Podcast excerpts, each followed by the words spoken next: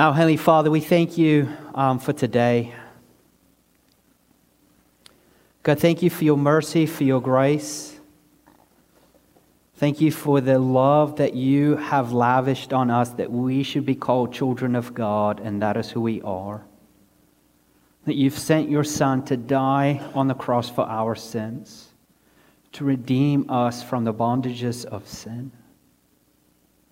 Lord, when we read your word and we see your beautiful creation, and we see that everything that you've created was very good, how we have how we've been created in your image and we are the crown of your handiwork. And you've given us a, a, mandate to be fruitful, multiply, to rule over the fish, over the birds, over the animals, over the land.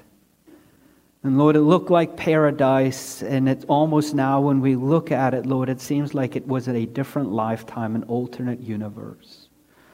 Because sin has blinded us so much and has distorted everything that you have made good, that it even impacts us today as we look at your word. And so, Lord, I pray that as we look at your word, can you give us eyes to see, ears to hear, a mind to understand? Can we, you help us to see the beauty of all of your creation? Can you help us to see a little bit how much sin has distorted everything? And can you help us, in a sense, to recapture and model your beautiful creation and the reason and the purpose of what you've created us for? So come, Lord, and speak to us and make yourself known. Encourage our hearts, and may we look to you. And we ask all of this in Jesus' name. And all God's people said, Amen. So, we're continuing our series through the book of Genesis. And so, we're going to be in Genesis chapter 1. Uh, we're going to start off with, uh, with verse 26. Um, so, a little recap of what we talked about last week. The reason um, why I believe uh, this series will be helpful for us going through the book of Genesis um, is because Genesis is probably one of the most important books in the Bible. Because without um, Without the book of Genesis and hearing the origin uh, of us, and, and really, we would have no salvation story because really the book of Genesis tells us and records all these sacred events of how and why God created us and what has gone wrong in the world. And there's also whispers of this Messiah that is going to come. All of it is recorded in the book of Genesis. And without it, we would, in a sense, be lost because we would not be able to answer the question where did we come from? What is our purpose? What what has gone wrong in the world. And so Genesis functions, in a sense, as this introduction story of God writing his story about writing his story. And in this story addresses important questions like where did we come from? What is our purpose? What's gone wrong in the world? And is there a solution to the problems that we face? And where we go to find the answers and how we try to answer those questions really impacts how we will look at the world and how we will live our lives. And so, my hope for us in this series as we walk through the book of Genesis is that we will discover the God of the Bible who is the answer to all of these questions. Now, before we get into our text, I want to talk a little bit about the book of Genesis, introduction a little bit more, do a recap, and then we'll get into our text. Um, but when we look at the book of Genesis as a whole, the book of Genesis really stirs up um, a lot of controversy and receives a lot of criticism with endless uh, debates and discussions. And unfortunately, this either causes, when we study the book of Genesis, to cause either more confusion when we're studying the book or it's caused us to neglect the book as we're kind of treating it as radioactive because everybody is just arguing with all of these things that's in the book of Genesis. And so, how do we remedy it? If it's, if it's, if it's in a sense confusing, if it stirs up a lot of controversy, how do we study the book and not fall into the trap of being more confused or spending all of our time and all of our energy just debating among one another? And I think there's a way to, uh, to remedy this. The first thing to avoid confusion is we have to recognize that Genesis is not telling us all that we want to know, but rather it is telling us all what we need to know. So some of you have questions about our origin, and you want to know the answer to it.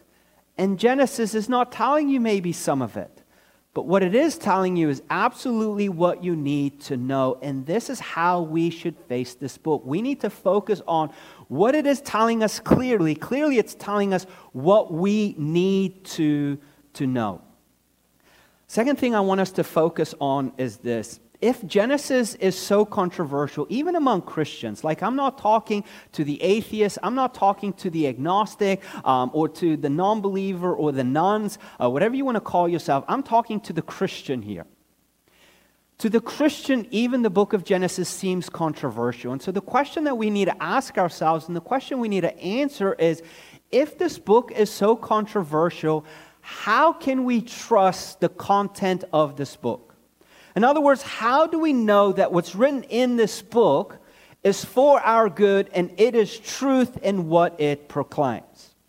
Again, my argument is not for the non Christian, it's for you, it's for the Christian. How do you know that what is said in Genesis is true? Let's try to answer this. Now, historically, it was believed, and it's still believed today, that Moses wrote the book of Genesis or composed the book of Genesis.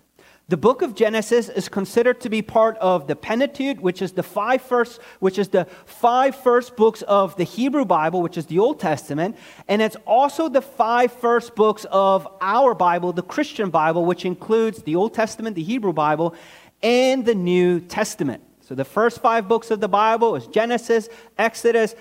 We kind of stop after there because we don't want to read the rest. Leviticus, Numbers, and Deuteronomy. Okay, Moses wrote it. Part of the first five books, he wrote the first five books, the Pentateuch. It's also believed that Genesis, if it's part of the Pentateuch, the category that Genesis falls under is known as the Torah or the law. So, in other words, you have books of the Bible that's categorized together. So, you have the first five books, that's known as the law, and then you have the historical books, and then you have the wisdom literature, and then you have the prophets, the prophetic books. Genesis falls under the category of the law, which kind of makes sense because we certainly see a unity between Genesis, Exodus, and the rest of the books of the law. Because in Genesis, we see the universal story of mankind. We even see whispers of God's law. Um, we might get it today. If we're not going to get it, we're definitely going to get it next week. But on after God created everything on six days, what happened on the seventh? God rested. He blessed that day and he called that day holy. And what's the fourth commandment that God gave the nation of Israel? Honor the Sabbath day by keeping it holy. Do you see a little bit of the unity? Um, in Genesis, we find the origin story of the nation of Israel, and it started with God making a promise to Abram, and through the entire book of Genesis, we're following this dysfunctional family and this promise that God has made of turning them into a mighty nation. And then in Exodus, where do we get to? All of a sudden, we're in Egypt and they're in a mighty nation, and God delivers them and He gives them the law. He forms them into a nation, gives them the law, and they're right on the edge of the promised land. You see the unity between Genesis, Exodus, Leviticus, Numbers, and Deuteronomy. Now, I still have to answer the question how can we believe the content and the truths that Genesis proclaims? And again, this argument is for the Christian. I think we can believe the content of Genesis and the truths that it proclaims because of what Jesus claims about Genesis. Okay? It's a simple argument. There's really not much to it. How do I know what's true about Genesis? Well, if I believe Jesus is true, what he says is true, then I can believe what he said. Look at what Jesus says about Genesis. Um, you, you can, yeah, you can quickly go, go to Matthew, Matthew uh, chapter 5. We're going to be in Matthew, Matthew chapter 5 and also Matthew chapter 19. So look at Matthew chapter 5, verse 17 to 18.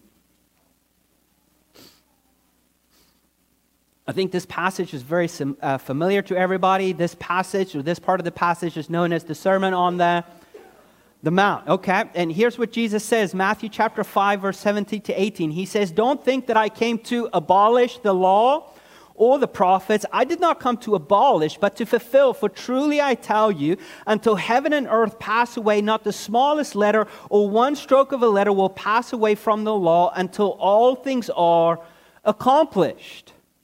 Now, when Jesus uses the word law, notice in some of your translations it's capitalized. And the Hebrew word for law, law is Torah. What was Jesus referring to? The first five books of the Bible. And what falls in the first five books of the Bible? Genesis. And what does Jesus say about Genesis?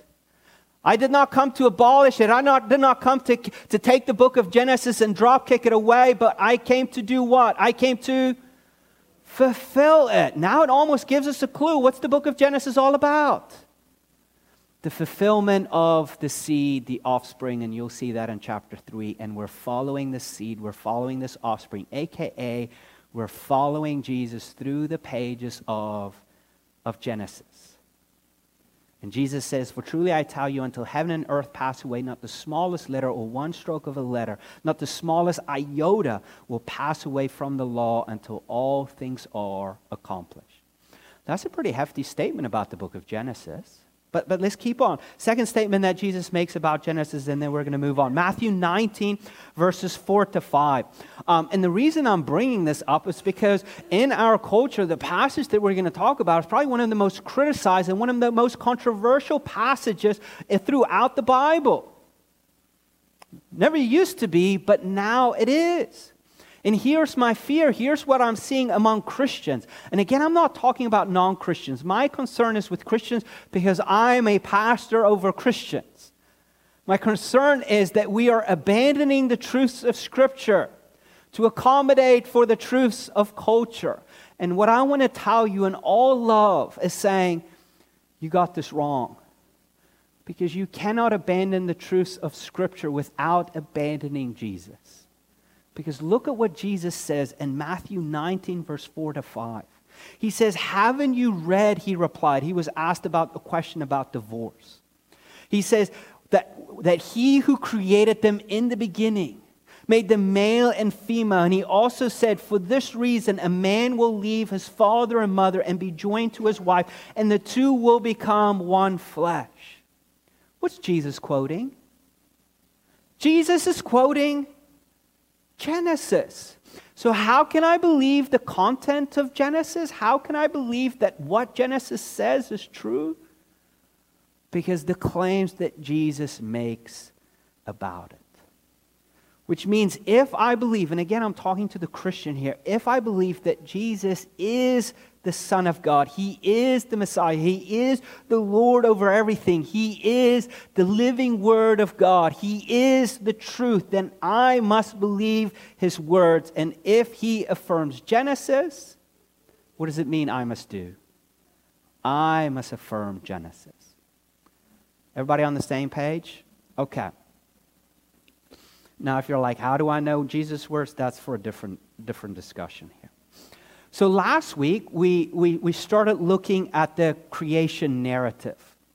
And as we read the opening chapter of Genesis, we really spent most of our time and all of our energy and all of our efforts looking at the truth that Genesis revealed to us about God. And so last week, real quick, we learned that God simply is, that God is the creator, that there's only one God, that God is a talking God and that He has authority over everything, and everything that God has created was good, and that creation proclaims the greatness and glory of God. And so, if you missed it, you can listen to the sermon online. And all of these truths, what we learned about God, shows us that God can be known. Like, God is not some mystical, mysterious, unknown force, but God Himself can, make, can be known and He's knowable and He's revealed Himself to us through creation. He's revealed Himself to us more specifically through His Word and through His Son, Jesus Christ. And so we learned that God can be known. And so today, as we look at the final day of creation, you're going to notice out of all the days of creation, the sixth day more details is, and description is given on the sixth day, which means whatever God created on the sixth day must be really special. And we all know what He created on the sixth day the land animals and, and humans. He made us. And what we're going to do is we're going to spend most of our time looking at the crown of God's handiwork, which is human life, and we'll be able to answer how did God create us? So let's look um, at our passage, and, and, then let's look at some truths that this passage is te- teaching us. Genesis chapter 1, verses 26. We're just picking up half the day of day 6 day, uh, uh, um, verse 25, God, uh, verse 24, um, that is when God started creating the land creatures. Verse 26, this is where we pick up. It says this Then God said, Let us make man in our image, according to our likeness. They will rule the fish of the sea, the birds of the sky, the livestock, the whole earth, and the creatures that crawl on the earth. So God created man in his own image. He created him in the image of God. He created them male and female. God blessed them, and God said to them, Be fruitful, multiply, fill the earth, subdue it, rule the fish of the sea, the birds of the sky, and every creature that crawls on the earth. God also said, Look, I've given you every seed bearing plant on the surface of the entire earth, and every tree whose fruit contains seed. This will be food for you, for all the wildlife of the earth, for every bird of the sky, and for every creature that crawls on the earth. Everything having the breath of life in it, I have given every green plant for food. And it was so. God saw all that he had made, and it was very good indeed. Evening came, and then morning, the sixth day. So, if you're taking notes, here's the very first truth we learn about this, this, this creation account on the sixth day is that humans are the crown of God's handiwork. Humans are the crown, the, the pinnacle of God's handiwork.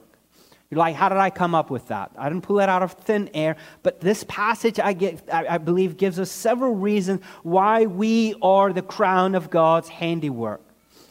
If you notice, all the creation accounts, starting with day one all the way to down day six, the creation account shows this ascending order of significance with human life as the final pinnacle creative act. In other words, when God started filling the earth, he filled it with sea creatures, flying creatures, land creatures, and then who? Humans. Out of all the, the second reason is out of all the creative acts, this is the only creative act that started with a divine deliberation, a divine conversation. Out of all the creative acts, God said, Let there be. But when it came to humans, there was this, this, this divine dialogue. And how did it begin? It says, Let us make man. Let us make man. What it says, Let us make man in our image according to our likeness. Second, third reason is human life alone is created in the image and likeness of God. Sea creatures, flying creatures, land creatures, any kind of creatures are not image bearers. Who are image bearers? Humans. We are. Fourth reason why humans are the crown of God's handiwork is humans alone have been given a special assignment. And what was that special assignment? Be fruitful, multiply. He told that to the sea creatures and the birds. But then also what? To rule, to take dominion over it. Another reason why we are the crown of God's handiwork is that the event of God creating human life is given more description than all the other things that God has created. And, and notice this in verse 24, unlike the animals who have said to come from the land, look at verse 24. Then God said, Let the earth produce living creatures. You're like, well, time out here. Did the earth create living feet, uh, creatures? No, because you also, they came from the land, because in verse 25, who created them? God did. But where did we come from? Man is referred to as only a direct creation of God. Let us make man in our image according to our likeness. Verse 27 says, So God created man in his own image, and he created him in the image of God. He created them male and female. And then the last one reason is why humans are the crown of God's handiwork is right after he created us, what did he look at what was the very first thing that God pronounced over us in verse 28? God blessed them. God gave us his divine blessings. So let's stop here. What's the implications of this truth? You are the pinnacle of God's creation. You might not feel like it, but you are the crown of God's handiwork. And if you are the crown and the pinnacle of his handiwork and of his creation, that means you do not belong to yourself, but you belong to who? To God, because you are the pinnacle, you are the crown of his handiwork. And so when you sometimes find life and you feel like life is not worth living for, the truth that you have forgotten is that you are the crown of his handiwork. You do not belong to yourself, you belong to, to God. And oh, how sin has distorted that view because anybody feels like the pinnacle of God's creation? Now, you feel like the algae of God's creation. But let me tell you, what does Genesis proclaim? No, you are the pinnacle. You are the crown of his handiwork. Here's the second truth that this passage teaches us. We need to move on here. If you're taking notes, not only are you the crown of God's handiwork, um, but the second one is humans are made in the image of God. We're made in the image of God, okay? So now the question we have to ask ourselves and we need to try to answer is if God created us in his image and in his likeness, what does that mean? What does it mean to be made, to be created in the image and likeness of God? A theologians call it the imago Dei, and I'm not going to go into the complexities of it. I'm just going to show you through the simplicity of Scripture what it means. So there's three parts in Genesis where that phrase image and likeness is revealed. So quickly write down the reference, and we're going to look at each reference and take the truth out of that reference and put it all together, okay? The first reference is Genesis chapter 1, verses 26 to 27. That's the very first time we, we learn about us being made in the image and likeness of God. The second reference is Genesis chapter 5, verses 1 to 3. And the third reference is Genesis chapter 9, verse 6. So, the question we have to ask ourselves and try to answer is what does it mean to be made in the image and likeness of God? What's his implications of it? So, where do we go for answers? We go to the Bible. All right. So, let's quickly read Genesis chapter 1, verse 26 to 27 again, and let's see what some truth we can get out of here, okay? Verse 26 says this Genesis 1. Then God said, Let us make man in our image, according to our likeness and look at the next thing he says. They will rule the fish of the sea, the birds of the sky, the livestock, the whole earth, and the creatures that crawl on the earth. And then verse 27 says So God created man in his own image. He created him in the image of God. He created him male and female. So, based off this passage, what seems to be tied to being an image bearer? Ruling. Because the, the very next thing that God says after let's make him according to our likeness and in our image, he says, they will rule the fish of the sea, the birds of the sky, the livestock, the whole earth, and the creatures that crawl on the earth. So, in other words, the implications of being created in the image of God is that we have been made rulers over God's creation. If God is king, and the creator of everything and everyone, and he rules and he sits on his throne and he rules over all creation, and then he appoints us to rule on his behalf. What does that make us?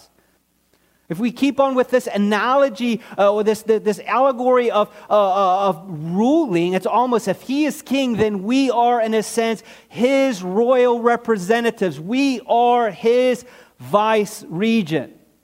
And what are, what are we supposed to be doing? ruling over his creation.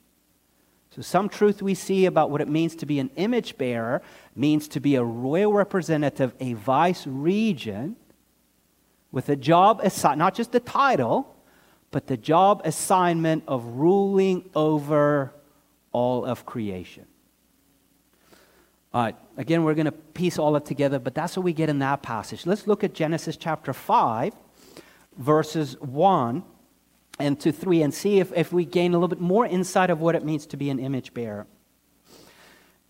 Now, again, God's perfect creation. We all know what happened in Genesis chapter 3. What happened in Genesis chapter 3? Man, the fall, man's rebellion. So this is after. And yet, those terms are still used. It says, This is the document containing the family records of Adam. On the day that God created man, he made him in the likeness of God. He created the male and female. And when they were created, he blessed them and called them mankind. Do you see how that language is repeated? So, in other words, the fall did not change that status, the fall distorted that status, but it didn't change it. Verse 3 Adam was 130 years old when he fathered a son in his likeness according to his image and named him Seth. So, based on what we read in Genesis chapter 5, verses 1 to 3, it almost appears that the terms um, image and likeness is kind of used interchangeably. Because again, like they say in verse 1 only likeness but not image. And then in verse 3, they say image and likeness is almost used interchangeably. But another truth I think we can gain from is that this, this appointment of being God's royal representative, this appointment of being God's vice regent to rule over creation, was not just originally given to Adam and Eve, but rather this appointment was passed on to who? To his son Seth. Okay? So, in other words, really what we're gathering is, is that to be a, a, um, an image bearer, to be made in the likeness, is passed on from generation to generation. And what that means is for us in our culture, we have a hard time to understand that. Uh, but when you're raised in the likeness, in the image of your father, that means whatever career he does, he follows. What's your career? That, that's your career. Your daddy's a baker, you're a baker. Your daddy's a carpenter, you're a carpenter. I know it's strange for us in our Western civilization. It's like, no, I forge my own trail. I don't have anybody telling me what to do. Yeah, that's unnatural. That's not how it worked in the Bible. And look how it's ending up. It's disaster. I'm just kidding. Let, let, let me move on here. So, in other words, if Adam was appointed as a royal representative, as a vice regent, Seth was appointed as a royal representative vice regent. He is following in his daddy's business. And what's the business right now? It was rule over creation. Let, us look at uh, Genesis chapter 9. Genesis chapter 9, verse 6. It says, Whoever sheds human blood, by humans his blood will be shed, for God made humans in his, his image. So, in other words, the implication of being an image bearer based on Genesis chapter 9, verse 6, is that sanctity of human life is safeguarded on the fact that that human life bears the image of God. The reason why murder is prohibited is because that human is an image bearer, which means what gives you value in life, what gives you worth in life is what? The fact that you are an image bearer. I um, promise I need to stay on, on, on my notes because there's so many tra- trails I want to go down, but let's focus here.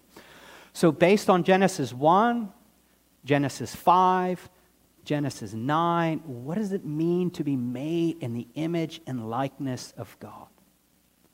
Putting all of that information together means to bear God's image, to be made in the likeness of God means that you have been appointed as a royal representative, a vice regent to rule over God's creation.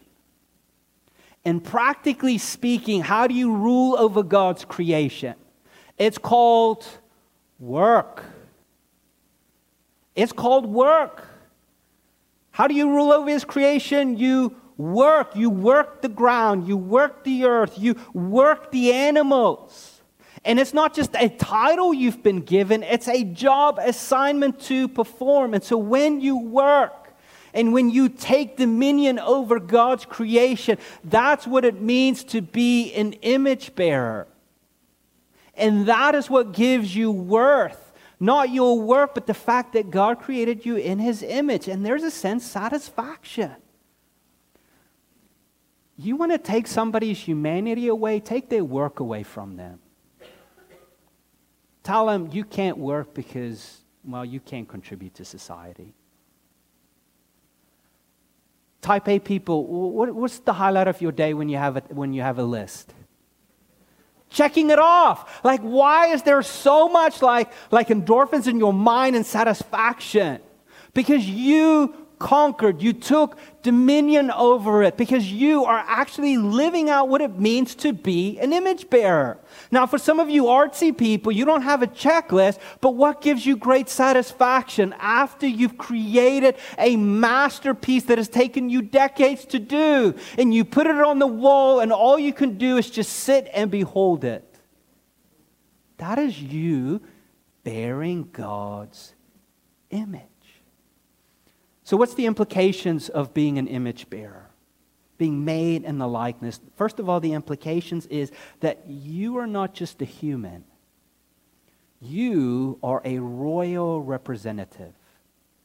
You are a vice regent of the king, which means you have value, you have significance, which means you have a purpose, you have a job to perform. Some of you say, I'm unemployed. No, you're not unemployed. Because God employed you to do what? To rule, to take dominion. That's what that, that, that is what gives you purpose. But what has happened is we know that the role of ruling has not been fully realized or twisted because of our rebellion against sin. We've abandoned our responsibility of ruling over God's creation. And that's why, for some of us, in our laziness and in our slothfulness of not living the life that God has created us to live, we feel like we have no purpose, no worth, no value, and there, then there's no value to human life. Well, for some of us, we've twisted this, this rule, this roles of ruling, and where instead of ruling under the accountability of God, we've ruled under the accountability of ourselves.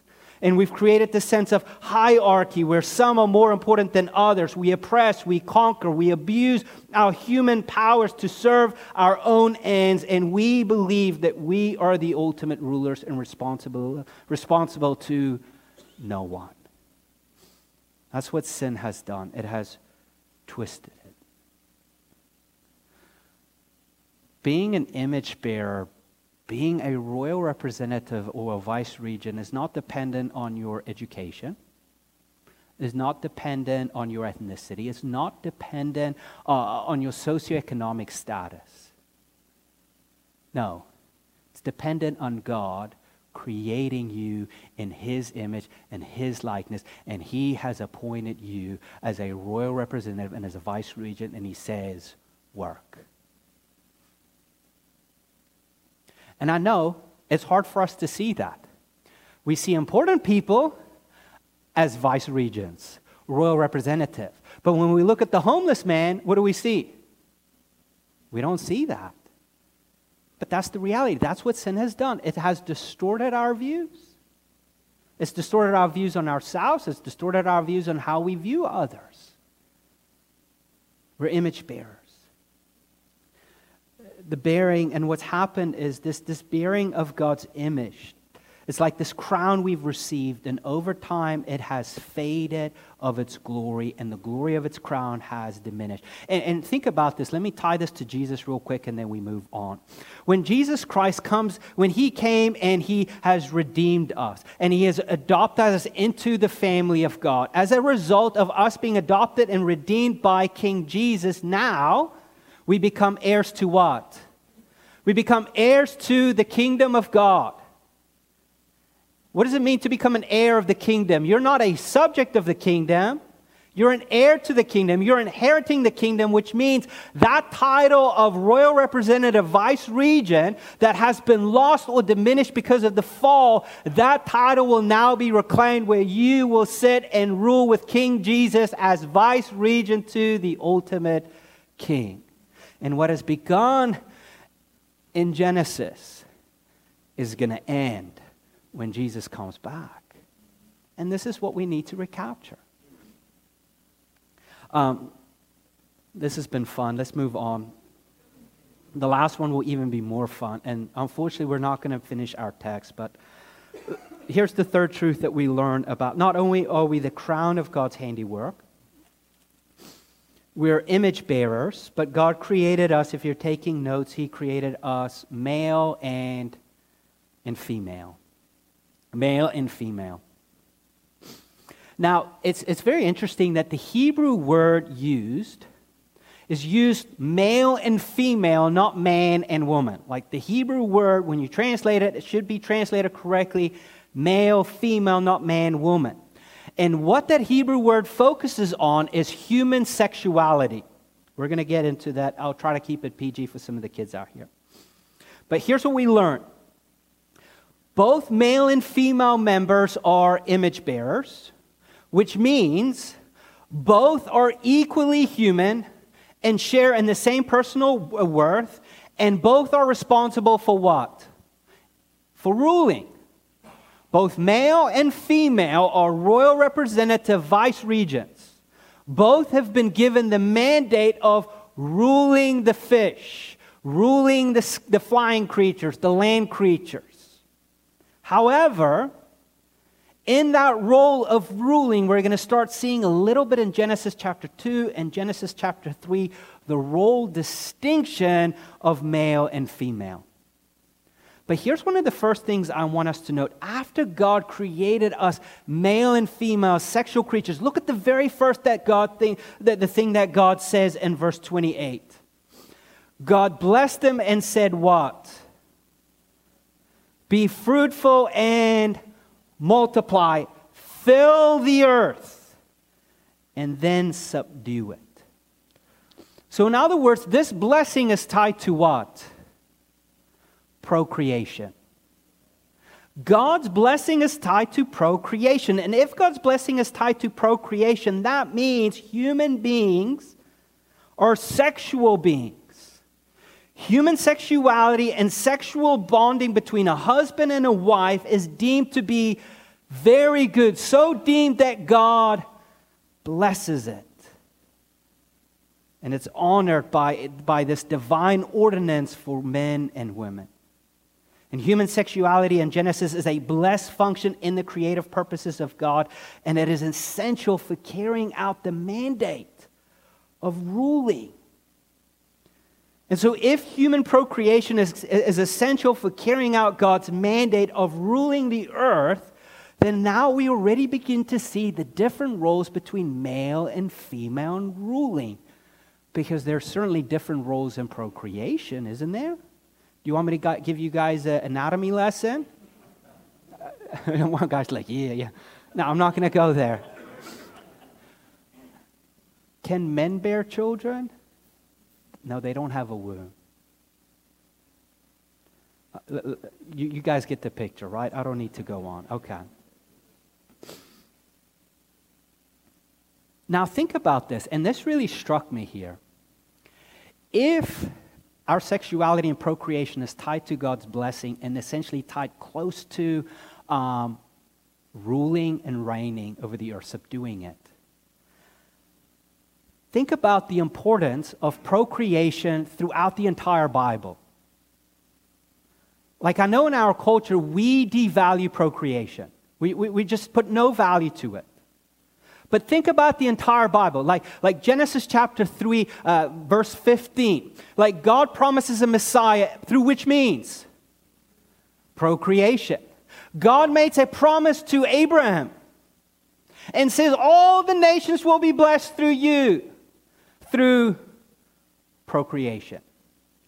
David wants to build a house for God. God says, No, I'm going to build a house for you through procreation. Mary, the angel says, You are blessed. And what is Mary going to do? She is going to bear a son through procreation. Not Joseph, but conceived of the Holy Spirit. It shows you how important procreation is to fulfilling the mandate that God has given us. So, so what is the implications of us being made male and female? That means your sexuality has been assigned to you by God, who is your creator. Your sexuality is male or female is blessed by God, and it plays a very important role in taking dominion and ruling over the earth. That means, like, one of the most important jobs for you to, to be doing right now is to be a mother and a father. It's not one job it's the most important job because it's about like the only job that Genesis talks about. But again, like we don't value that in our society. Like, like you're not going to see a picture of a mom on Time magazine for just being a mom. You're not going to see a dad for just being a dad winning the Nobel Peace Prize. I know, I know we're not getting amens because our views are so skewed when it comes to mothering and fathering. Like, well, let's just be honest. Like, we do not value moms and dads celebrating Mother's Day and Father's Day, that, that, that's useless. Let, let's just be honest. Because none of us have dreams, very few of us, I shouldn't say none of us, very few of us have dreams of our only job and our only fulfillment in life we want to do is be a mom and a dad. It's always with, I want to do this, but I also want to do this. And what you struggle with your entire life is seeing these roles always conflicting with each other. But sin has distorted us. We've devalued being a mother or father, we feel like is an insignificant job, it's not that important enough job. And we've also live in a culture where human sexuality has been so distorted and so confused. And when you devalue mothers and fathers, when you distort human sexuality and you confuse human sexuality, the family suffers. So, what do we do with this? I'm not saying quit your job and only focus on being a mom and a dad. I'm not saying now if you only have one kid, have 10 kids. Because again, what has sin done? Sin has distorted, sin has impacted. Some of you might never be able to be a mom or dad because of sin. Not your sin, but just what has happened to the human body. Like, like, like that's just the reality of it. But what, we ha- what do we need to do is we need to recapture that being a mom, being a dad, having kids, being a family is a significant job. It is a very important job, and it might be the most important job that the Lord has given you. Your sexuality of being a male, being a female, like that is a very important job that God has given you. And here's what we need to do rather than us looking, turning on the world and pointing fingers and say, You guys have it all wrong. What's wrong with you? We need to look into the mirror and say, We've distorted our views, and we need to recapture what the Bible teaches of being a man and being a woman, being a male and being a female, and what it means to be an image bearer. And we then need to model it to the world, which means when you find yourself nursing a baby at midnight and you feel like your life has no purpose, you say, Thank you, Lord Jesus, that I have, they've given me the responsibility of being a mom and nursing this child at midnight, even though no one sees it. Because what I'm doing right now is I am taking dominion over creation. As a dad, when you are wiping that nasty diaper and you feel like, I have a PhD. I can be doing better things right now. You know what's the most important, the most significant thing you can do at that moment? Is clean that diaper. Because you are taking dominion, you are ruling. we need to get rid of this wow and wondrous jobs and all this hype because look at all these celebrities, all these people that have accomplished all the dreams we've ever wanted. Look how happy they are in life. They're not taking dominion. Take dominion. Where God has you, take dominion in that role. And let's say, because you're physically unable to have a kid, does that mean you can't rule? No. You can rule by helping other parents raise their kids. Because what is the church? The church, one of the, the analogies of the church is it's family. We have mothers, fathers, grandfathers, grandmothers, uncles, aunts, and a ton of little kids running around. There's plenty of diapers to change around. Do it. That is how we take dominion over the earth. The last one, and then we're going to wrap up. If you're taking notes, is humans have been assigned as caretakers of creation. We've been assigned as caretakers of creation. Look at verse 28b. After God says to be fruitful, multiply, fill the earth, what does he say? He says, Rule the fish of the sea, the birds of the sky, and every creature that crawls on the earth. And then God, in the rest of the passage, assigns to us our food and what we can eat and what we and how He provides for us. But that means what that means is this: we bear the responsibility under God and is held accountable for the world God has created and how we govern it. The earth has been given to us we've been called to steward the earth, to take care of it. Um, Proverbs 12, verse 10 says, A righteous man cares for the needs of his animals. We see how God has provided for us with food, and we've seen how He's assigned us the responsibility of taking care of His creation. Here's the implications of this truth you are a caretaker of the earth. How you steward God's earth, you will be held accountable to God. And again, that responsibility of caretaking for the earth has been, uh, has been neglected, has been distorted. Now, I'm not saying all of you, we, as Christians, should, we should all drive EVs and we should all do this and I'm, I'm not saying any of that. What I am saying is you're responsible for how you take care of the earth.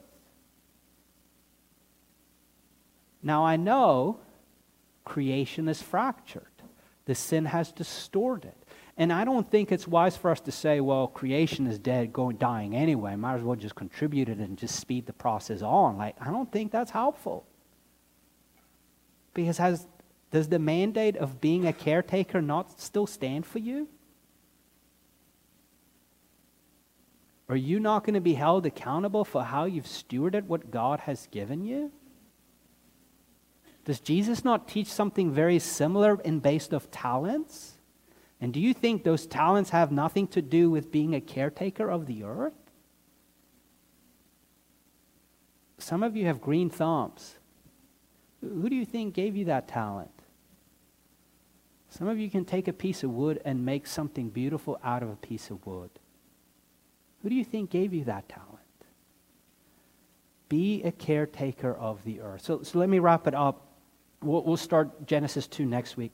So, if you are the crown of God's handiwork, if you are an image bearer, if your sexuality has been assigned to you by God, and the way you bear that sexuality is through procreation, by taking rule of the earth, and you've been given the responsibility of being a caretaker of this world. When we think about creation like this, let's just be honest. Like you're almost saying, Neil, what you're talking about seems impossible. It seems like everything described in Genesis chapter 1 has occurred in this alternate universe. Like, this is all impossible. Like, I feel like giant failures here. And that's kind of my point. Because you're not going to realize how awful the fall is. You're not going to realize how sin has infiltrated every single area of your life until you see how beautiful creation was. And what we need to be doing is we need to see these truths for who they are. And we need to start recognizing and seeing how sin has distorted these truths. And then we need to start recapturing these truths and model these truths. And here's how we can do it not by trying harder, but because Jesus has already come and he's already begun his new creation work. Paul tells us in 2 Corinthians, he says, Therefore, if anyone is in Christ, he's what? He is a new creation. The new has come and the old has gone.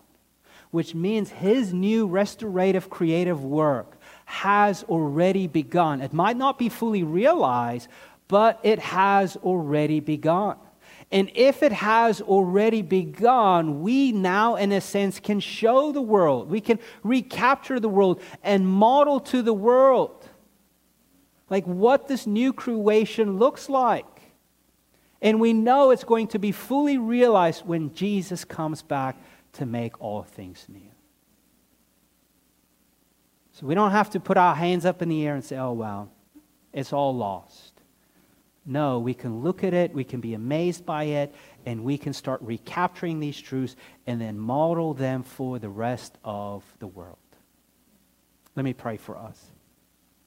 Lord, we thank you that you have made us the pinnacle of your creation, that you have appointed us as vice regents to rule over your beautiful creation. You've made us in your image. You've made us male and female. You've given us the gift of procreation, the responsibility of filling the earth and then subduing it, to take care of it. And Lord, we're all, if we have to be honest, we all confess that we have woefully fallen short of this mandate that you have given us. We have taken image bearers and we've devalued and dehumanized some. We have abused some. We have taken this role that you've given it and we've either neglected it or we've twisted it to serve ourselves. We've taken the responsibility of being a mother and a father and we've devalued it because our culture says it's insignificant. Forgive us. Help us, Lord, to recapture it in our lives. Help us to model to the world what it looks like to be an image bearer, to take dominion over the earth, to be a godly mother, a godly father to raise up godly offspring that can fill and subdue the earth. And help us to be good stewards of what you have given us and entrusted to us. And we ask all of this in Jesus' name.